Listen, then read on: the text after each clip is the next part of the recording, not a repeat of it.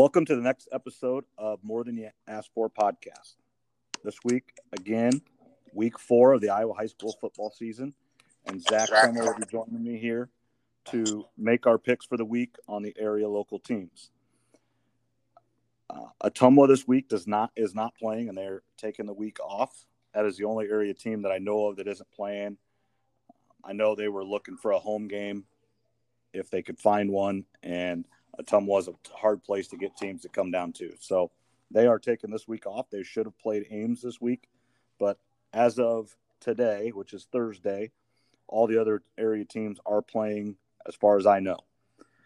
We're going to start off here with the first game here Sigourney Keota 3 0 versus Van Buren 1 1. My pick is Sigourney Keota big. I want to welcome in Zach again here. And uh, what do you see for that game, Zach?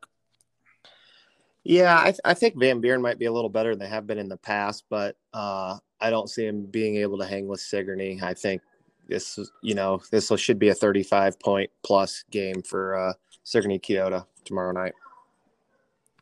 I just, I think Van Buren is better, but Sigourney Keota is just, uh, you know, in that class of football, they're they're hard to beat. Yeah, I would agree with you. All right, we'll go down here to the next one. Oskaloosa at Grinnell. One and two Oskaloosa versus two and one Grinnell. Um, I think Grinnell wins this one uh, going away. I think Grinnell is really good. Their one loss is to Harlan, um, and Harlan is really good. Uh, Grinnell's probably a top five, definitely a top ten team, and Oski is, you know, look like we've talked about in the last few episodes, uh, better than we thought. Um, not, you know, um, rebuilding as much as maybe we thought going into the season, but uh, I think they're stepping up a class here, and they're going to meet uh, a very good Grinnell Tiger team. Yeah, I agree. I think Grinnell is one of the top teams in the state, and I think Oski's kind of had their number in the last few years. So you know, Grinnell's had this one circled, and I could see this one getting out of hand and turning into a blowout. All right, and then kind of our surprise team in the area for us, at least anyway, uh, Eddyville Blakesburg Mid Prairie. Um, I think this one uh, again could get ugly uh, for the Rockets. I think uh, Mid Prairie may uh, take it out on them this week. Yeah, I, I you know I, I saw Mid Prairie play obviously when they played SK, and I think those those two teams are very even, and uh, I would tend to think Eddyville Blakesburg's not quite to the level of those two teams. So I would agree. I think Mid Prairie wins this going away. All right, and now we, we head up to uh, Dutch land here. Pella one and two versus North Polk zero and three. Um, BC Moore has this as a, a nine point game. I don't see it that way. I think this one's a blowout for the Little Dutch. Yeah, I don't see Pella losing this one at all. Um, nine seems a little low as well. I think Pella wins this closer to 20 or 20 plus. All right. And then the next one here, uh, two area teams, Albia at Centerville. Um, this one, you know, is definitely more of a, a, coin flip game, and, and this is where we may uh, differ in our opinions here, but I'm going to have the Blue Demons here. Yeah, we haven't we haven't uh, you know went against each other in a week and a half. So, um, where's this game played at? At Centerville. I'm going to go against you on this one, and I'm going to go ahead and take Centerville. I think it's two, you know, maybe average teams at best, and uh, like we've talked about with Albie, I think they've got you know a solid quarterback, but I'm going to go with Centerville as the better team and take the bigger edge. All right, there's our first different game of the week. All right, and then we head up to uh, Pella Land as well. Pella Christian one and two versus uh, three and oh I thirty five essentially BC Moore has this one truly as a coin flip. Um, but I, I really don't think it will be that. I think PC has just played way tougher competition, and I think PC comes out on top relatively handily here. Yeah, you know, looking at Interstate 35, their scores are really impressive. They haven't given up a point, but they've probably played three of the worst teams in the state as well. So this one's kind of hard to judge.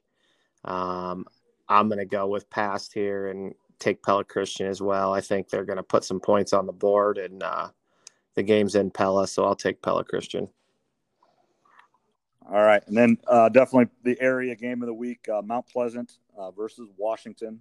I believe this game is at Mount Pleasant. Uh, no, it's at Washington. My fault there. Three and zero Washington versus two and one Mount Pleasant. And kind of speaking about this game, we had this one wrong earlier in our our podcast. Um, Mount Pleasant did lose to Tipton, and so that changes our overall uh, weekly picks. Uh, first week, I just kind of want to review that for everybody. Uh, the first week, uh, I went eight and five, and then Zach went four and nine with the correction, and then that means our overall total is I am twenty and six, and Zach, you are sixteen and ten going into this week. So I've got Washington here. I just, you know, Washington has two of the best wins in the entire state. I don't care what class it is. Until somebody beats him, I think I'm going to take uh, the Demons to go uh, undefeated. Yeah, I can't see Mount Pleasant coming in here and getting a win at Case Field, but you know, I think it will be closer than you know BC Moore has or anybody else. But I think Washington wins it, you know, by close to two to three touchdowns would be my guess. Yeah, I think uh, BC Moore has it like at 33 or 34, something like that. So yeah, I don't think it'll quite be that, but I, I think Washington does pull away. All right, and now uh, as we, we stay in the Southeast Five here, I guess what are they? Is it just the Southeast Conference now that Burlington joins it? I believe so. Yes. All right, so we stay there. Uh, Fairfield one and two at Burlington, who's zero and two, and you know according to BC Moore there, uh, Fairfield is a 15 point favorite, and I've got them probably right at about that is what my guess would be. So you're going with who you Fairfield 15 point, about 15. I'm picking Fairfield. I think they'll win by a couple scores. Yeah, that's a tough one to. Uh, to this is tough. I'm going to go with Fairfield as well. Um, I don't know you, why, you but I am. I just think Burlington's way down. Absolutely. All right. Yeah, that I know you want to pick some against me just to try to catch, but uh, that one's hard to do. I would agree with you. All right. Uh, Davis County at Central Lee. You know, I think before the season started, I would have this one uh, a coin flip, but I think uh, Davis County uh, runs away with this one. I don't think Central Lee is very good. No, I you know I I was wondering a little bit on Central Lee after the first week there with Pekin, but you know Pekin hasn't done anything to prove themselves yet either. So I'm going to go with with Davis County to win this one. All right, and then uh, you know, kind of next on our list is Van Buren, but they play uh, Sigourney, so we will skip that one. Uh, North Mahaska one and two against North Tama zero oh and three. This is one where maybe you know BC Moore has it not close really. I'm going to go North Mahaska, but I don't know. This is one you could t- go North Tama and, and, you could get one on me here. I think. Yeah, North Tama is usually pretty good football. History history they're good i mean that's yeah you know i'm just looking at again i know nothing about north tama i, I see they only lost to Belle Plaine by 20 i don't know much about Belle Plaine they thumped pekin north mahaska here in the last few years has really struggled i'm going to go against you on this one and and take uh, north tama yeah i don't blame you there and i think you know, if I'd have taken North Tama, that's probably one where you try to get me back up with North Mahaska. I think that one could go either way there. Yeah, I'm sure that's two teams motivated to get a win. You know, North Tama hasn't won yet, and North Mahaska hasn't won much in the last five, seven years. All right, and now, uh, you know, we kind of touched on this earlier. Uh, the Pekin Panthers at Mediapolis. Um, I think this one could go. Uh, Meepo's trying to uh, get as high a seed. They've already got one loss. They play Sigourney Keota later in the year. They're going to try to get the best record they can to get the best seed here in Southeast Iowa. Uh, so I think they're going to put a hurting on Pekin on Friday night. Yeah, I think this Pekin will come out and give it everything they got. You know, they have to. Um, but I think Meepo's the better team, and we'll uh, pull away and win this one big. All right, and then the last game that we have this week, uh, Cardinal at home. Uh, they're doing senior night and everything against L and M. Uh, two and one Cardinal, zero oh and three uh, L and M. I think this one could get ugly uh, if Cardinal uh, comes out uh, ready to go. They had a week off, so it may take them a little while to go. But if they want to go, I think it could get ugly.